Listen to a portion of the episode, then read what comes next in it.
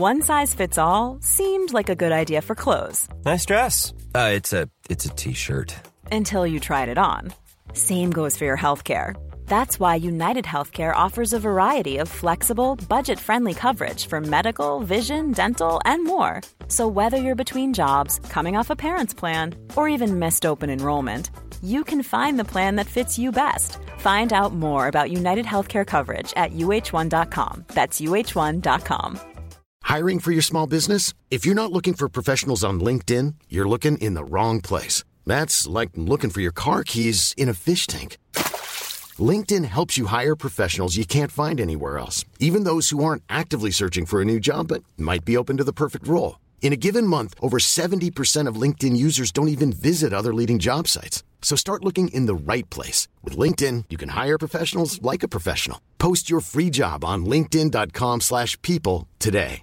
This is Paige, the co-host of Giggly Squad, and I want to tell you about a company that I've been loving, Olive and June. Olive and June gives you everything that you need for a salon quality manicure in one box. And if you break it down, it really comes out to $2 a manicure, which is absolutely insane. It's also so easy to get salon worthy nails at home with Olive and June. The difference between how your nails used to look when you did them yourself and now with the Mani system is a complete game changer. The best thing about Olive and June too is it's a quick dry, dries in about one minute, lasts for five days, and full coverage in up to one to two coats. Visit oliveandjune.com slash perfect Mani 20 for 20% off your first system. That's oliveandjune.com slash perfect Mani 20 for 20% off your first system.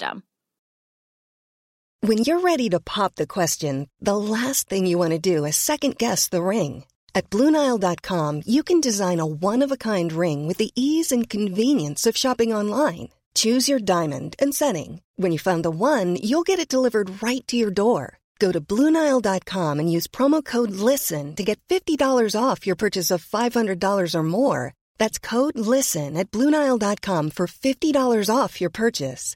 Bluenile.com code LISTEN. Hey, I'm Ryan Reynolds. At Mint Mobile, we like to do the opposite of what Big Wireless does. They charge you a lot, we charge you a little. So naturally, when they announced they'd be raising their prices due to inflation, we decided to deflate our prices due to not hating you. That's right. We're cutting the price of Mint Unlimited from $30 a month to just $15 a month. Give it a try at mintmobile.com slash switch. $45 upfront for three months plus taxes and fees. Promo rate for new customers for limited time. Unlimited more than 40 gigabytes per month. Slows. Full terms at mintmobile.com. Millions of people have lost weight with personalized plans from Noom, like Evan, who can't stand salads and still lost 50 pounds. Salads, generally, for most people, are the easy button, right? For me, that wasn't an option. I never really was a salad guy. That's just not who I am. But Noom worked for me. Get your personalized plan today at Noom.com. Real Noom user compensated to provide their story. In four weeks, the typical Noom user can expect to lose one to two pounds per week. Individual results may vary.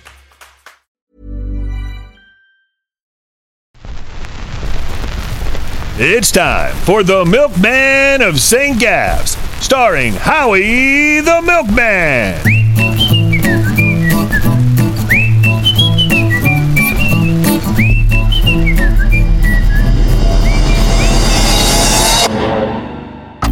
Call me Howie.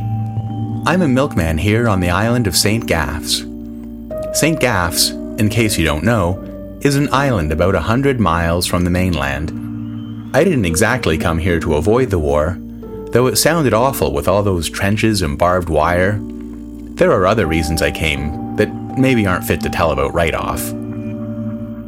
My first thought when I arrived was to work at the new shipyard, but it looked like awfully hard work. So I popped into the milk receiving station and asked if they needed a hand. Now, strictly speaking, as a man of fighting age from Mingsbite, I wasn't really allowed to work as a milkman on St. Gaff's. But I can be pretty resourceful when there's a need to be. So I got my uniform, my white badge, and I was off delivering milk in no time. I'd only been a milkman a couple of weeks when I did my first interrogation. It was a failure. I'd never had to question anyone before. Certainly, it wasn't part of the job description when I joined up. I had no clue what kind of a mess I was getting myself into. You might be wondering why a milkman was interrogating one of his customers. It all had to do with the new boss, Corwin.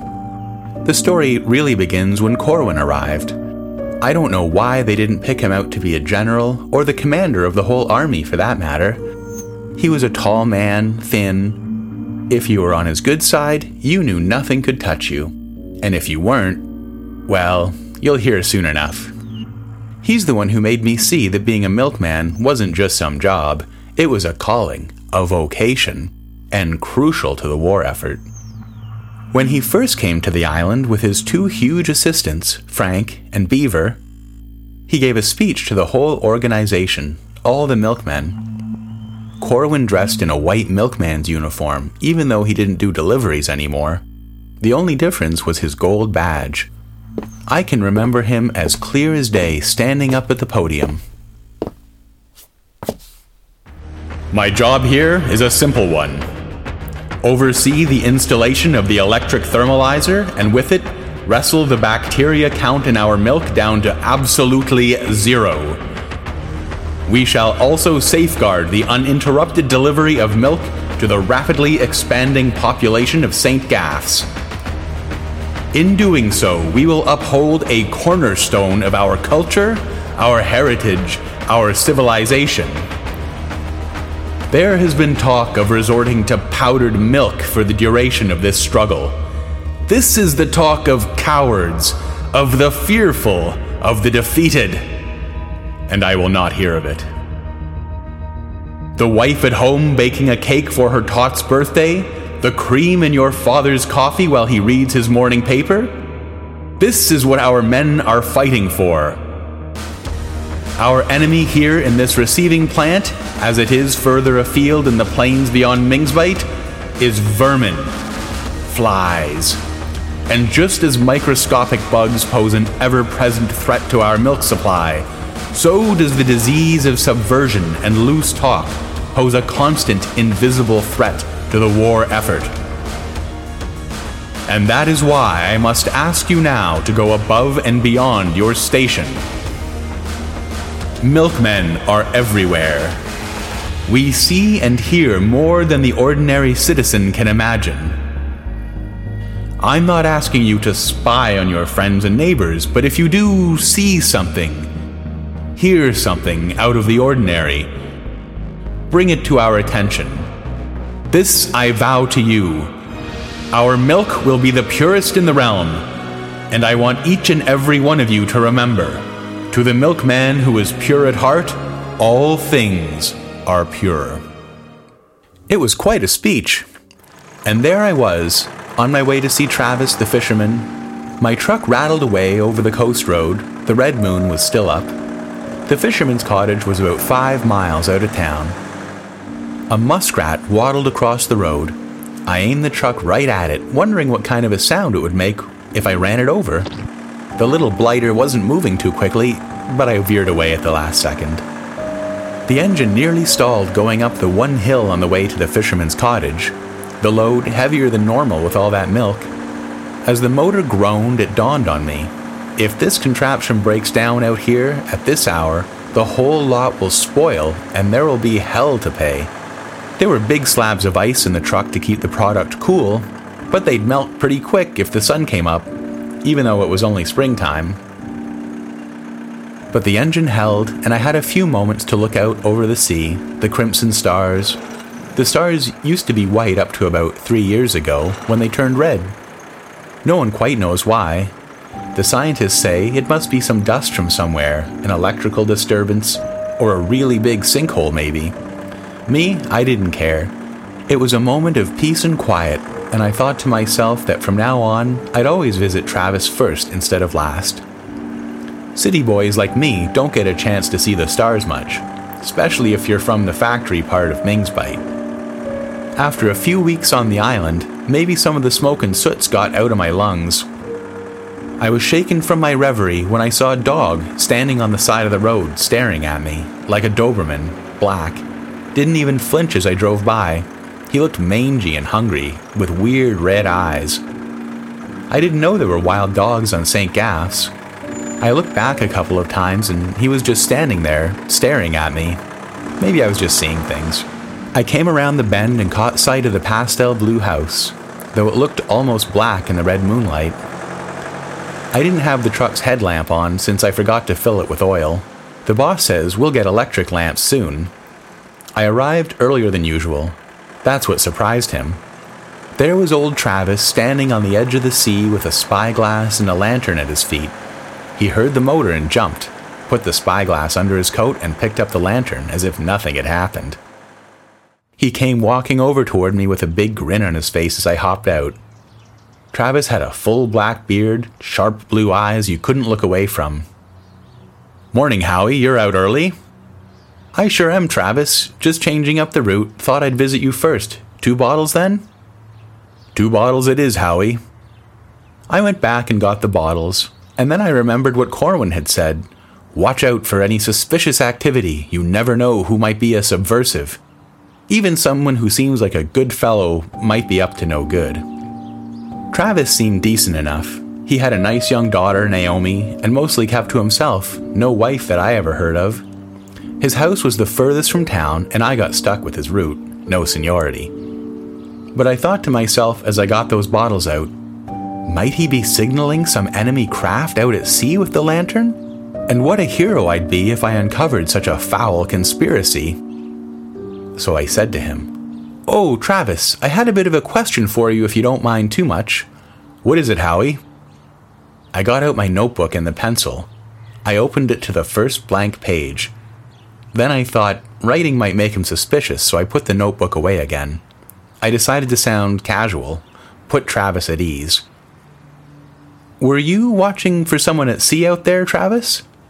No, Howie, I just an old fisherman's habit, looking out for the weather, whales, dolphins, and such like.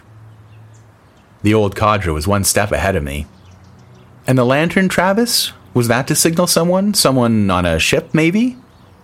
No, Howie, it's before dawn, and I didn't want to trip and fall on the rocks out here. You're a mighty curious lad, aren't you? He was on to me, time to think fast. Have you caught any good fish lately, Travis? Why, no, Howie, I haven't. I haven't been fishing at all these past six months. No one has. All us fishermen are working at the shipyard now with the war. That's true, that's true. He had me there. A light came on in the upstairs of the cottage. Travis saw it too. Someone appeared in the window, but I couldn't see who. Travis said, Looks like Naomi's up. Anything else I can do for you, Howie? Travis was looking right at me with those clear blue eyes. The horizon was pink now. Dawn was about to break, and I thought maybe I'd stayed there too long. I could see the girl's silhouette in the window, watching us. I heard something scurry under the truck. The sound shook me from my thoughts. For such a rocky, barren island, there sure was a lot of wildlife. Howie? Travis said. No, Travis, I'd better get going. Be seeing you. And with that, Travis walked back up to the cottage, the lantern lighting his way. I made up my mind then and there to keep a careful watch on Travis from here on out decent fellow or not. I wouldn't report anything now. I'd gather information, get him talking. He wouldn't trap me like that again. I turned the crank on the truck and got it started, but as it got out onto the coast road, it was making a funny sound. I heard a tittering, like a child laughing. The engine started making especially odd sounds just as I crested the hill. Then, it stopped. The truck rolled down the hill and I put on the brakes. I got out. It was lighter now. I opened the hood, but who was I fooling? I wouldn't know a tappet from a tie rod. I tried the hand crank again, but the blasted thing was dead. It was going to be a long walk back, maybe four miles into town. If I didn't get back fast enough, I'd lose the whole truckload of milk and surely my job as well. I looked out over the island to see if anyone was about. I hadn't been on this island but a few weeks. St. Gaff's was far from the mainland, mostly barren, some pasture land in the middle, but I'd never seen it. Where I was, there was nothing but rock and the road into town. What did catch my eye a few feet up the road, perched on a rock, was a stone gargoyle, maybe a foot tall, scowling at me. I stared at the thing for a moment, transfixed. The sun was just showing itself over the horizon. I squinted and I thought I saw the gargoyle move. Was it smiling at me? I stared into its eyes and I could feel it was happening again. I told myself that getting out of Ming's bite might stop it, even though I knew it wouldn't. The ground was getting so soft, my feet sinking, sinking. I fell beneath the ground and the rocks, pulled through the very earth and sucked out into the deep green sea, pulled down deep. The surface began to blur. I kicked, I struggled, but I'd never make it up without drowning. My hands grasped at the water. I was still sinking. I knew some vast creature would be waiting for me down there, but among the rocks at the bottom, I saw my mother at the kitchen table serving tea. I sank down and couldn't stop it. And he was there, across from my mother, sitting at the table, bloated. That face, eyes turned to green jelly, his lower jaw gone now, the upper teeth grinning, accusing. His head lolled back with the current as he looked right at me. The pit of my stomach gave way. I tried to scream, to say something to him, and felt my teeth falling away. I watched them float off in a haze of blood. I could see nothing through the bloody water but huge dark shapes moving towards me. I sucked deep and felt the water fill my lungs. I thrashed and pushed hard as I could to get away, get away from them. I was in thick weeds, clawing through. I pushed an armful of the green stuff away in the water and came face to face with the Doberman, the dog from the road, eyes red, snapping at me, the dog's face grotesque in the water, teeth exposed. I pushed as hard as I could to get to the surface. And then I felt a rough hand on my shoulder shaking me. It was Travis. I was standing beside the truck again. The sun was up. I was soaking wet. Howie? Howie, you all right there, lad?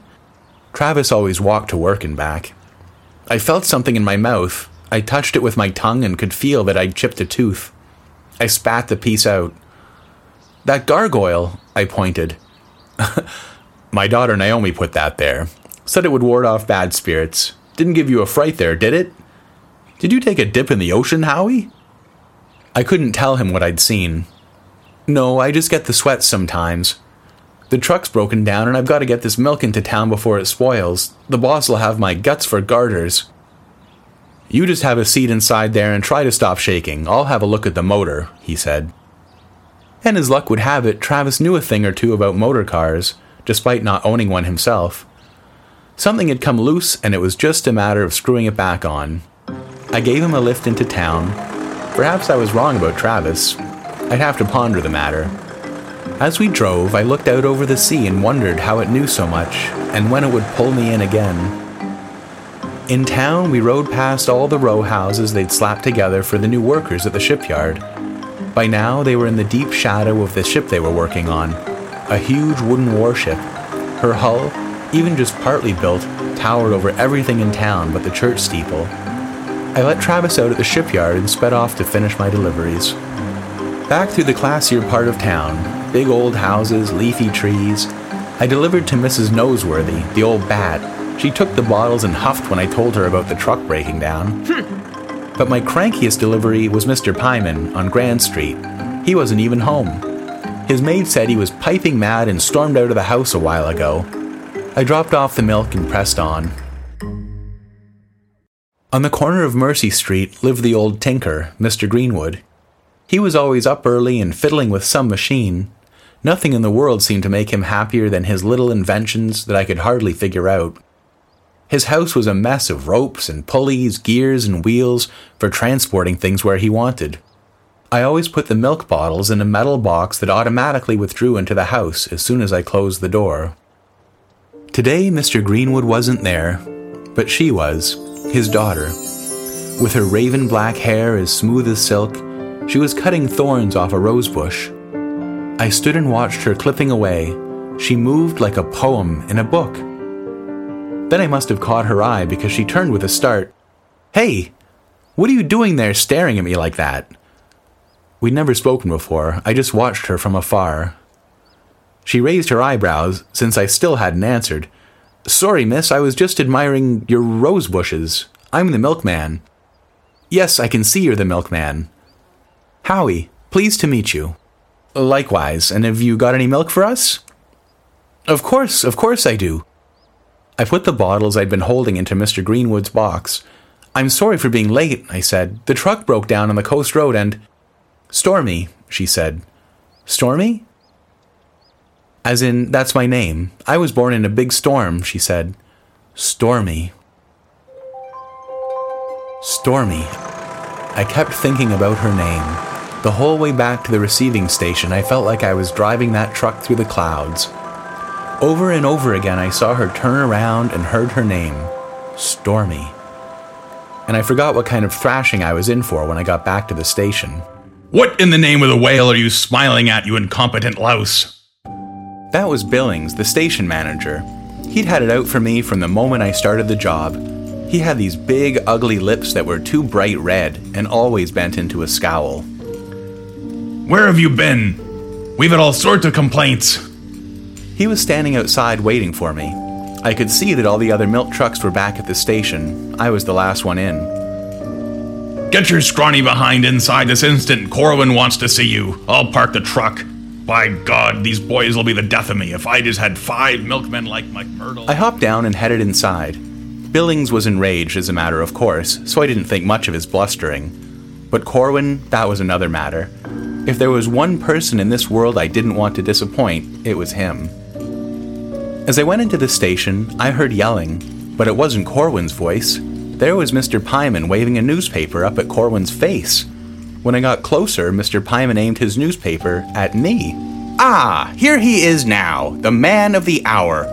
Is it really too much to ask to have a bottle of cream on my step by 8 a.m.? What is with all these new boys? I had the same milkman for 14 years, and I do not recall him ever being late, let alone not showing up at all. Corwin looked at me, a questioning smile on his face.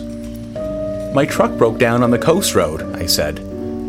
That didn't go over too well. Mr. Pyman continued to berate me, Mr. Corwin, and the whole organization. Corwin just kept smiling at him, cool as a cucumber. He assured Mr. Pyman that he wouldn't have to worry about late milk deliveries anymore. Finally, Mr. Pyman left, muttering about the hopelessness of new boys, motorized trucks, and innovation in general. Corwin's assistants, Frank and Beaver, were standing not far off. They both had the red badges of distinguished milkmen. Oh, how I longed for one of those badges. Corwin motioned to Frank and Beaver with his head, and they went out, following Mr. Pyman down the street. Corwin wasn't smiling anymore. Then he looked at me. He was calm. Is delivering milk too complicated for you? No, sir. What's your name? Howie, sir. Howie Coxwell. Well, Howie, you've made a very poor first impression. For the rest of this week, you'll be spraying the facility for flies after your shift as penance for your late deliveries today. He walked away. I was desperate. Mr. Corwin, sir, I saw something, something suspicious on my rounds. That's the real reason I was late. I just didn't want to say in front of Mr. Pyman. Corwin stopped and turned, his gaze intense, withering. And? I told him all about Travis and how strangely he'd been acting, how he was looking through a spyglass, flashing a lantern out to sea, opening and closing the lantern doors in a very peculiar way. I added that last part myself, but it wasn't too far from the truth. Corwin thought about this for a few moments. Travis, a fisherman out of town. This is very good work, Howie, very good. You may be the only boy who was paying attention when I gave my talk. I don't think this Travis is a problem from what you've told me, not yet at least. But you have a good eye, you're observant. I might have another project for you. Come with me a moment, Howie. He brought me back to where all the milk was pumped in and out of trucks, and I saw, for the first time, the electric thermalizer. It was a huge contraption with wires and lights and gauges. I'd never seen anything like it. Do you know Mr. Greenwood, who lives on Mercy Street? Corwin asked. Yes, I do. He's on my route. Good, good. This Mr. Greenwood came to me a few days ago. He fancies himself a bit of an engineer. He was suspicious of our new thermalizer. Thought he might know better than the Department of Lactic Affairs about the best way to preserve the integrity of our product. That's just awful. It is, Howie. I'm glad you see it that way. I'd like you to keep a close eye on the Greenwood household. Spend some time with them, ingratiate yourself with them. You bring me any information at all that seems out of the ordinary. I thought about Mr. Greenwood and his little machines. I thought about Stormy cutting thorns off the rose bushes. The Greenwoods seem. What was that, Howie? He glared down at me. A wave of blackness crossed his face, and I felt like I was falling into some black pit. Yes, sir, I'll keep a close eye on them, Mr. Corwin. Good, now get spraying. I don't want to see a solitary fly in here tomorrow. I was on my way to get the fly juice, trying to sort everything out. Corwin was punishing me, which was a bad thing, but he wanted me to do this mission, which was perhaps a good thing. But then my day took a turn for the decidedly nasty. Billings stopped me. Now he was smiling. Smiling in a constipated kind of way, mind you, but I suppose it was the best he could do. Just a moment there, Howie. Yes? I've been looking at your personnel file, lodging a complaint from Mr. Pyman, you see. There are a couple of oddities I want to ask you about. That was the last thing I wanted to hear, given the circumstances that brought me to the island. Your papers say you're from Buckle. That's right. You know the people of Buckle don't have to sign up for the Tau Law draft since it's occupied territory. Of course I know that. But did you also know that we've already had a couple boys try to come out here, apply to be milkmen, and pretend they were exempt from military service for some reason or other? No, that's terrible to hear, Mr. Billings. What's really terrible is what happens when they're found out. Pit testers on the front line, that's what they become. And a pit tester's life ain't long. No, I suppose it wouldn't be. Like I was saying, I happened to see on your file, we've got a copy of your official residence form, Buckle S7H3B2. But then on your job application, you put your postcode as K9V1G4. That's in Mingsbite. And boys your age from the capital should be on the front. They don't get to be milkmen on the Isle of St. Gaff's. I must have turned white as my uniform since Billings' awful smile twisted even further across his blasted head. No need to say anything, son. It's easy enough to sort this out. I'll reserve a spot for a phone call tomorrow. I'll ring up the township of Buckle and see if they've got any record of you. And if I find you've been lying, we'll have a little chat with Mr. Corwin, and your life won't be worth a glass of moldy clotted cream. And with that, I went home.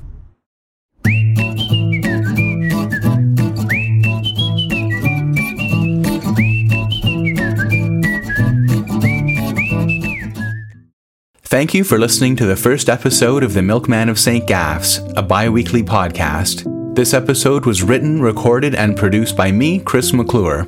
Episode 2 will be available September 7th. If you enjoyed the show, you can subscribe and leave a five star review wherever you listen to podcasts. You can also donate and help support the show at howiemilkman.com. Planning for your next trip? Elevate your travel style with Quince. Quince has all the jet setting essentials you'll want for your next getaway, like European linen, premium luggage options, buttery soft Italian leather bags, and so much more. And it's all priced at 50 to 80% less than similar brands. Plus, Quince only works with factories that use safe and ethical manufacturing practices. Pack your bags with high-quality essentials you'll be wearing for vacations to come with Quince. Go to quince.com slash trip for free shipping and 365-day returns. For the ones who work hard to ensure their crew can always go the extra mile, and the ones who get in early so everyone can go home on time, there's Grainger, offering professional-grade supplies backed by product experts so you can quickly and easily find what you need. Plus, you can count on access to a committed team ready to go the extra mile for you. Call, clickgrainger.com, or just stop by. Grainger, for the ones who get it done.